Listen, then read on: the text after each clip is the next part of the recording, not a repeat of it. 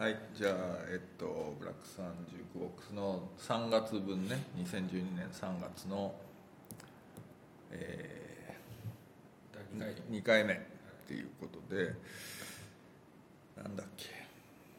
何の話したんだっけ。あそうそうだから震災の話今してたんだね。今ちょうどね第1回をロットターとの休憩の話の時に、そのそれは自分も震災の時何かあったっけかなと思ったらなんか確か1か月後ぐらいにうん。たまたまジモールークのライブを見に行ったらなんかその頃までのジモールークってその前もちょっと見た時は普通にめっちゃノイズみたいになってて、うん。なんかああ今こういう気分なんだろうなと思ってたら、うん。なんかその時のライブのジモールークはすごいその昔のアルバム「ユリイカ」とかあの辺のアルバムの曲をその当時2011年当時突然やり始めてあのおおと思ってジモールークにも人の心あるんだなみたいな。失礼ながらあんいなやいやいやいやいやおおすげえかめっちゃ感動みたいな。あれはだいぶ心のなんかすっきりした感じがあって、ほらこれ俺の偏見なんだけどあのあアイリッシュじゃない、うんあのまあ完全にアメリカ人だけれどもアイリッシュ系じゃない。でさアイルランドってやっぱりなんつうんだろうな歌とかっていうものに対するさ、その独特の信念があるような気がするわけ、で歌とし詩ポエトリーね。っていうものをやっぱりなんか結構まだ強く信じてるっていう感じを俺は偏見として持っててなぜなら俺は新理事のファンだからなんだけれども。も ニューヨークこそ心理人かもしれないですいや俺新理事の今度後でプレイリストをはいあの上げるよ。あの有名曲1曲も入ってない新理事のすげえあのしいい新理事の話して俺ね新理事すげえ好きなのはなぜかっつうとあの新理事ってほらいわゆるハードロックヘビーメタルの中ではすげえレアな黒人なわけ。うんうんそう。だから要するにこんなアフロ。うん。うんでところでそのボーカルのフィル・リノットって人は、あの黒人なんだけれども、うん。実はねあのお父さんブラジル人なんだよ。あそうなんですか。知ってた？知らないでしょ、でお母さんがアイルランド人でパリかなんかになんか要するにちょっとボヘミアンっぽい生活して行ってそれでおぶそのお父さんと出会ってでフィル・リノットは生まれるんだけどもお父さんすぐいなくなっちゃうんだよ、だから基本的には母子家庭で育ったっていうのが俺の認識なんだけど、なのでブラジルの地かと思ってさ、そうだからね新理事の歌っていうかフィル・リノットの歌どういう言葉で形容するのが正しいかっていうとサウダージなわけあサウダージなんあですよ。その観点なかったので。そうでフィル・リノットの歌はしかもね意外と南に行きたいっていう思考がねうん。ちょっとあるんですよ。うん。でそれはお俺のこれはもう完全に妄想だけどやっぱりそのお父さんを探してうん。その南へ向かうっていう風ないや要するになんかほらアメリカをテーマにして歌う要するにカウボーイソングからさ「サウスバウンド」って曲とかがあってさなんかその南への思考っていうのがねうん。あるのとあと新理人のセカンドっていうのがねななんだっけな。えーっと「テイル・オブ」なんなんだっけな。なんとかオファネージって、う。ん。まあ、要はあの孤児をテーマにしたうん。のが2作目だったりしてさ、積んでなんて言うんだろうな。でしかもそこにほらしかも新理事って常に結構アイルランド民謡を曲としてやるわけね「あのウイスキー・イン・ナジャー」とかさ「ブラック・ローズ」とかってそういう曲だったりしてさ。なのでいやなんかその独特の歌心だよあれなるほど。そうそうそう。でそのアイアイルランドっていうのはやっぱりその歌の歌がまださ生きてる国っていうのが俺の勝手なロマンねそう。で俺今回あの自分のトップ10に入れてるのが、あ1個そうごめん伝え忘れたかもしれないけどあのあれなんて読んだらいいのか分かんないけどヘアスクイードっていう読むのかな。あのダブリンのヒップホップグループがいるわけ、でそれゴールドリンクかなんかが2002年ぐらい前にフックアップしてっていうか曲を取り上げて少しグローバルで知られるようになったんだけど、なんかねダブリンのヒップホップグループってちょっとさそれ聞いただけで俺的にはなんか萌え感があるんですよ、ね、だから黒人ででダブリンのなんかちょっとストリート感みたいなのあるんだけど、ちょっとねやっぱあのもうなんつったらいいのかな。その独特の歌心が、えー、いなたいいなたいっつうんでもないんだけどもうちょっとなんていうのかなクラブっぽさというよりはパブっぽさみたいなさ。なんか偏見ね。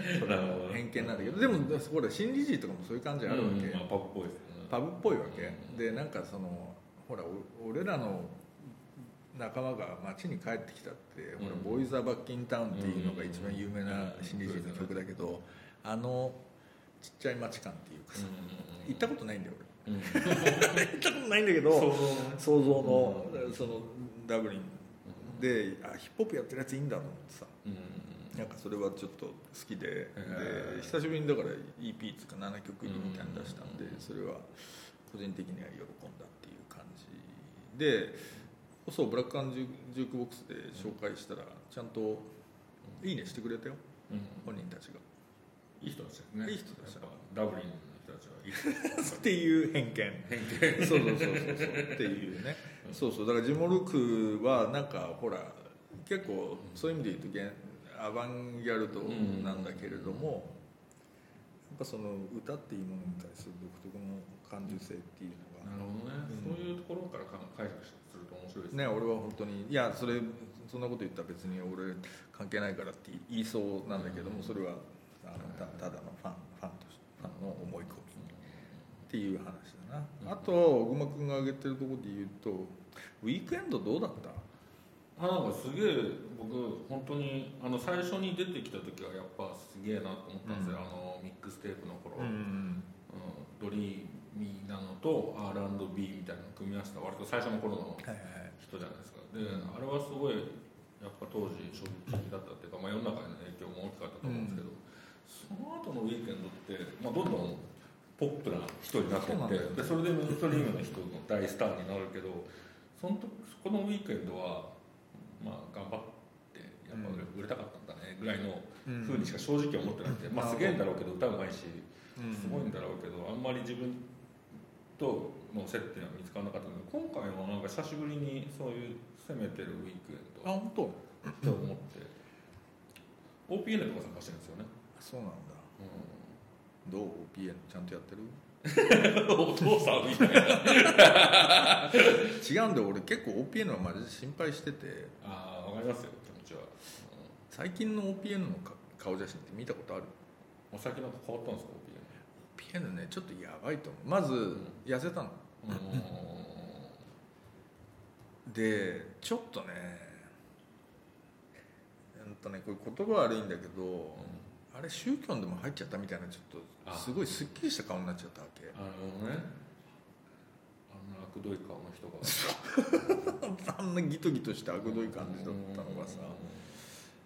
でいや俺ちょっと心配だなと思ってたの,、あの実は前にインタビューした時に、あの日本に来た時にさ、一緒にイベントやったじゃない？やトライアルね。そうそうそう。であの時に俺一回ほら OPN のスタジオって行ったことあってさ、本当に狭い、本当に4畳ぐらいの地下室なわけ、であそこでまだやってんのって日本に来た時に聞いたら「いや窓のある部屋に移ったんだよ」とかって言ってて。今の話全部。そういい話なんだよ、いい話なんだけど大丈夫かなと思ったんですよ、余計なお世話だよそんな話。あの本人のインナーピースが何よりなのはそうなんだけどほらとはいえその地下室である種のさ暗い妄想をさそうですね。ぐちゃぐちゃ。エロ触手アニメとかを PV に使うようにそうそうそうそうそうだからそういう人だったのがもしかしてちょっと綺麗になり始めるかっていう気がしたのとやっぱり一人でやってたのから結構バンドになったじゃんうん。でやっぱバンドやそれこそイーライ・ケスラーとかいい人が入ってる、ケリー・モランとか。であれすげえいいバンドだなと思ったし、で OPN は多分バンドとやってるのがすごい楽しかったんだとは思うんでそれはいいコンサートだったとは思うんだけど、なんて言うんだろうな。その社交性は音楽家としてそういう社交性みたいなこととかさ、端的に言うと友達ができて嬉しいみたいな感じのことっていうのがさ、その音楽にどう影響するかなみたいなことはちょっと気にはしてたんですよ、でちょっとなんか心配になってきちゃったなみたいなとこあって。ホッピーにちょっと心配だなみたいな。そうだからウィーケンドとか別に参加しなくていいじゃんだってさ。まあって感じもあるけど。よかったそれ。多分ウィークエンドがそのウィークエンドは多分相変わらずドリーミーなのは多分メランコリックでドリーミーみたいなのは多分一貫して多分本人の中ではあってただそれの出し方のバランスとかがその今売れちゃってる自分との折り合いをどうつけるかは多分あったと思うんですけど今回のやつで言うとなんか久しぶりにそのドリーミーな部分と折り合いが重なっててでも多分ドリーミーな音の出し方の種類がちょっと変わったっていうか同じ80年代っぽさが昔から一貫してあったけどなんか今回のは割とはシンセサウンド。うんだから「 Escape From LA」っていう曲があるんですけど、まあ、これ絶対あのジョン・カーペンターだろうみたいな。でジョン・カーペンターもそうやしシンセ音楽で自分でやってるみたいな。のとかの、あのー参照が今これやるんだって思ったけどそれが多分2010年ぐらいにそれこそあの人が出てきた時ぐらいに流行ってた人たちっていうのがクロマティックスとかなんかそういうのがいたあうん彼らがクロマティックスもリミックスやってたりとかしてだからもう明らかにやってる狙ってるなっていう。そっかそれちょっとなんていうのかな。申請なんていうなんて言ってんの？そういうジャンルって。シンセウェーブとか。シンセウェーブっぽい話か。ね今っぽい言い方ですけど。うん。でもなんかそれこそなんか最近グライムスのインタビューを読んだりしてグライムスも最近よく聞いてるのに一個がバンゲリスだとかだからなんかまあ世の中的にまたそういう感じ来てるのねっていうかでもあの頃ってバンゲリスとかまでそんなのまで参照されてたっけかなみたいな思うなとるほどなるほどなんかちょっとまた空気が変わったのかまあそうだよね。でもそれこそあれだよね。さっきのこの1回目で言ったスフィアンのうん。そのシンセの作品とかまああれ完全にジョン・カーペンターっぽいっていうかまあそうそううん。じゃあそうだようん。ねなるほどな。なんかそれとかタンジェリンドリームとかああいう感じがでそれを R&B にしてるみたいななるほど。面白さ確かに。おしゃれじゃん。その次のあれだね。これライラ・プラマックっていうのかな、うん。これはどういう人？この人はベッドルームコミュニティのそうだ出ててあのただ遅刻でいいです。ツイッターから。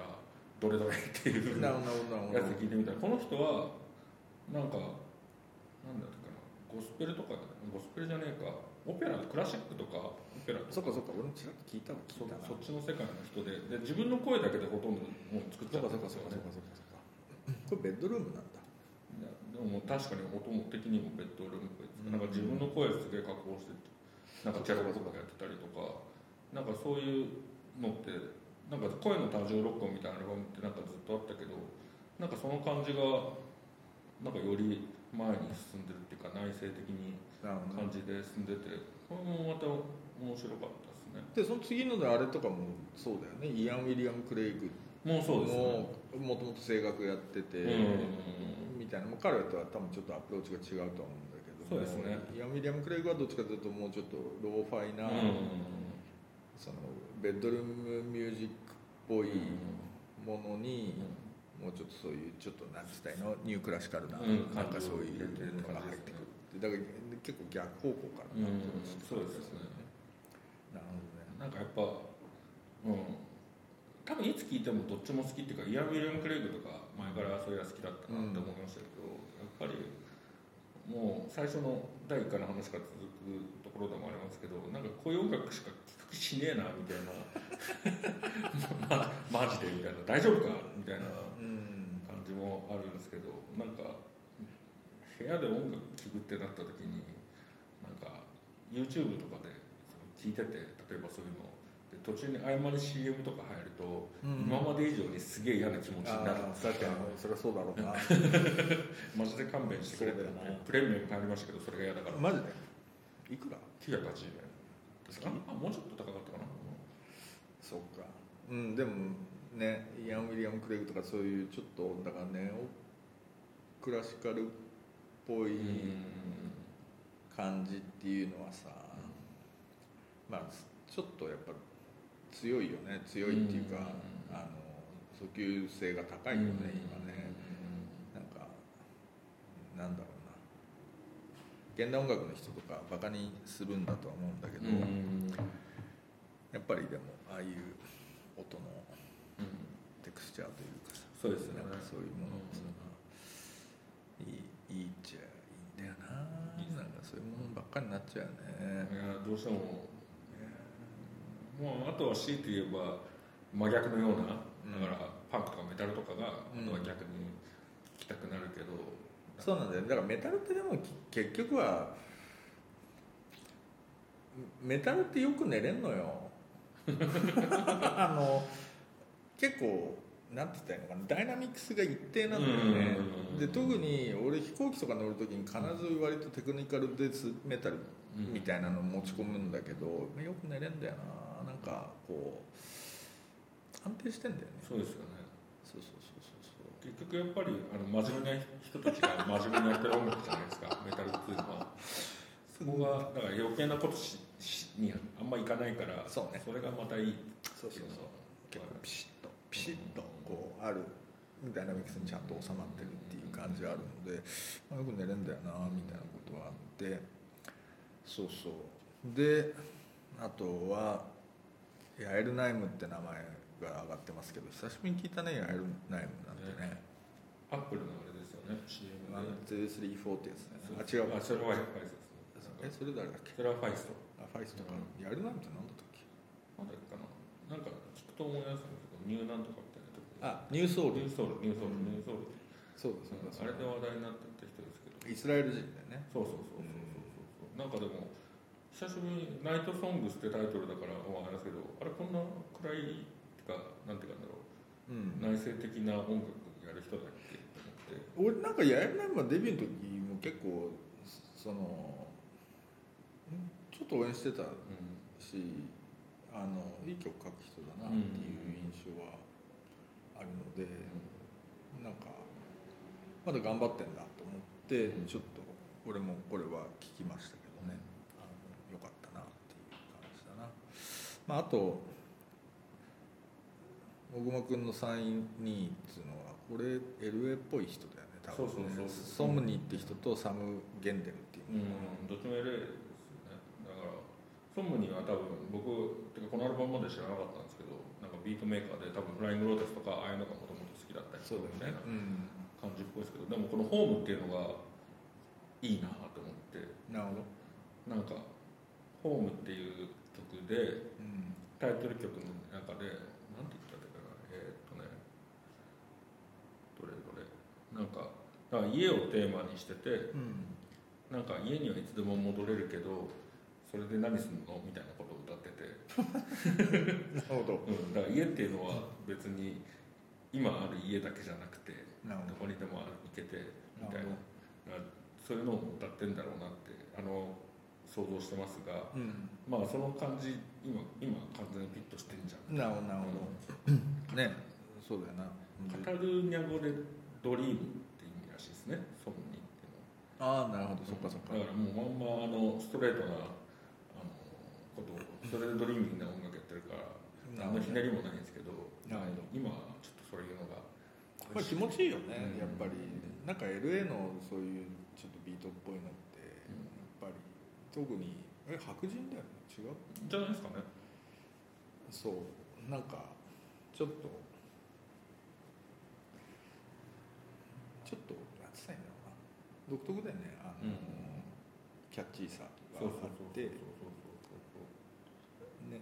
天気のいい感じがちょっとあって、そうそうそうそうそう。そうそう。だからこのサム・ゲンデルって人のこれはつ結構ほらスタンダード集みたいなやつじゃない、だからジャズスタンダード「サテンドール」ってアルバムそうですね。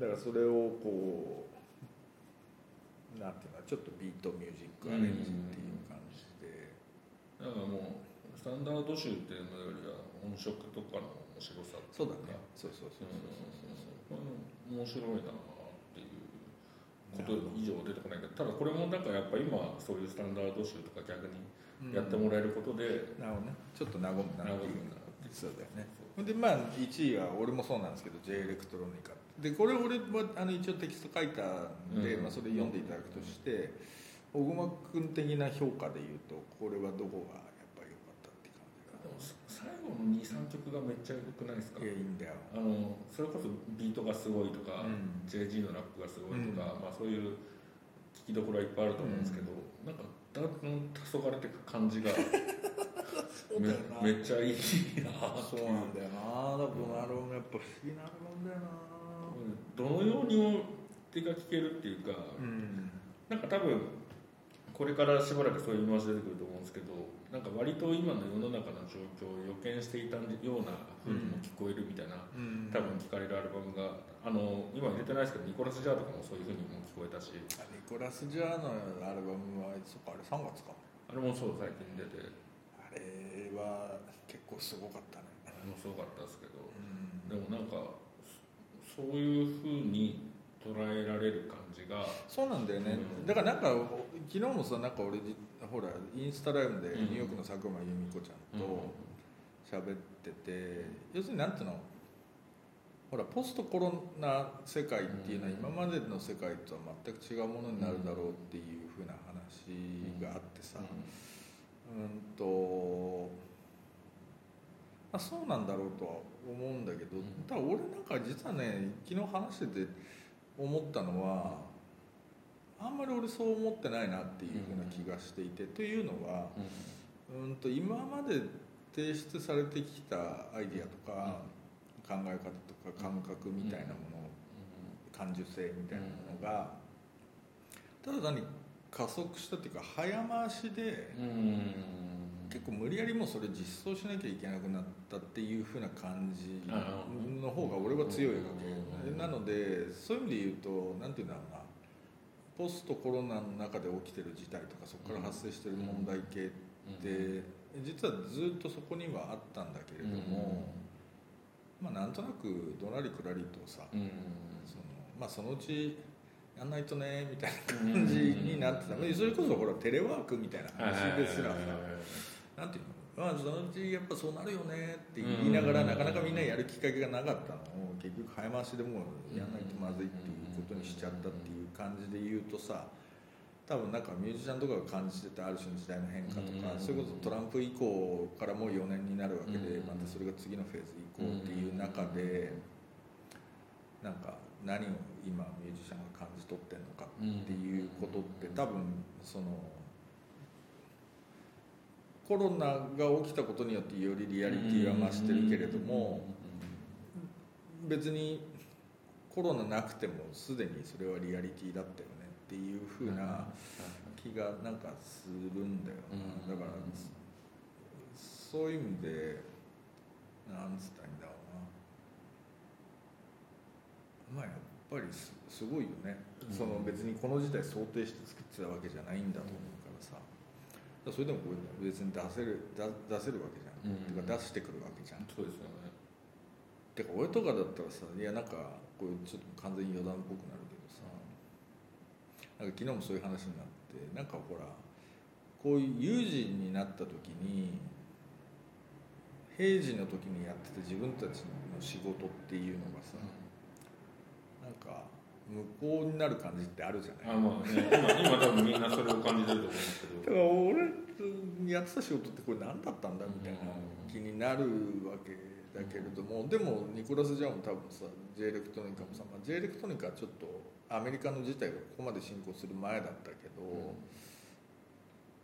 出すわけじゃん。っていうかもう作っちゃったから出すしかないっていうのはそりゃそうなんだけれどもただ別にやっぱり状況の変化っていうのに対してそんなに影響を受けないっていうふうにうん。本人たちは俺思ってるんだと思うけけどな。そうじゃなかったら引っ込めちゃうと思うけど俺だったら自信なくて引っ込めちゃうような気がするんで。やっぱりなニコラス・ジャーのやつとかすげえよな。今今っぽいというかなんか怖いもんねあの。そうなんですよ、うなんか最後のこのクランビンサンピングした曲とかんうん。なんか完全にもうい本当今の気分のうん。以外何もなんかどこに行くんですかね世の中みたいなうん。感じの風にしかもはや聞こえないっていうか。そうだよね。うん。なんかどなんか亡くなった人たち自分と JG の亡くなったなんか周りの人たちについてラップして、うん。だけどそれを克服したのはなんか宗教でみたいななんかそういう感じのラップみたいですけど、そうなんだ。なんかそういうストーリーももはやそう今の世の中うん。と重ねられなくもないし、うん。みたいななんか無理やり自分たちの音楽のように彼らが2人が自分たちのあのそれぞれのことをラップしててもなんかおのおのリスナーのあれに照らし合わせることすらもはやっていきそうっていうか、で確かにそういう時によりどころになるのが一個自分たちが宗教だったって言われたらまあそうっすよねみたいな。まあ今のところ僕はそこまでは至ってないですけど、うんうんまあ分からんで。でもやっぱりそのあれはすごいよな、うん。その音作りというかさ、うん。そのなんかこうほら今とにかくいろんな情報のうんある種の洪水の中でどんどんどんどんうん。こうみんなが押し流されていくっていう感じとうん。完全にシンクロしてる感じがなんか俺あんだよな,、なんかこう。すげえ情報量なんだけども、なんかそれとどまって考えさせることなく、なんかこう運び去ってってもう一回それを何度も繰り返すみたいなさ、うんなんか不思議だなこのアルバムはな。なんかジャケットの感じもこれしかないよねって感じですよね。だけどこれこれしかないよねってならんぞこのジャケット、ねなんないよこれ。そう絶対ボツになるよこれ、どう見てもヒップホップのアルバムじゃないですじゃないもん。これでもアナログ欲しいよね。欲しいですね。うん。アナログ出てんだっけ？これって見てない。わチェックわかんない。てか多分あれ本当にタイトルのアラビア文字が箱押しかなんかになってて、めっちゃいい感じでそうそうそうそう、あれなんでしょう。これは欲しいなっていうところで、じゃあまずちょっ第2回はこんな感じですかね。とこんな感じだな。はい。ありがとうございまお疲れす様でした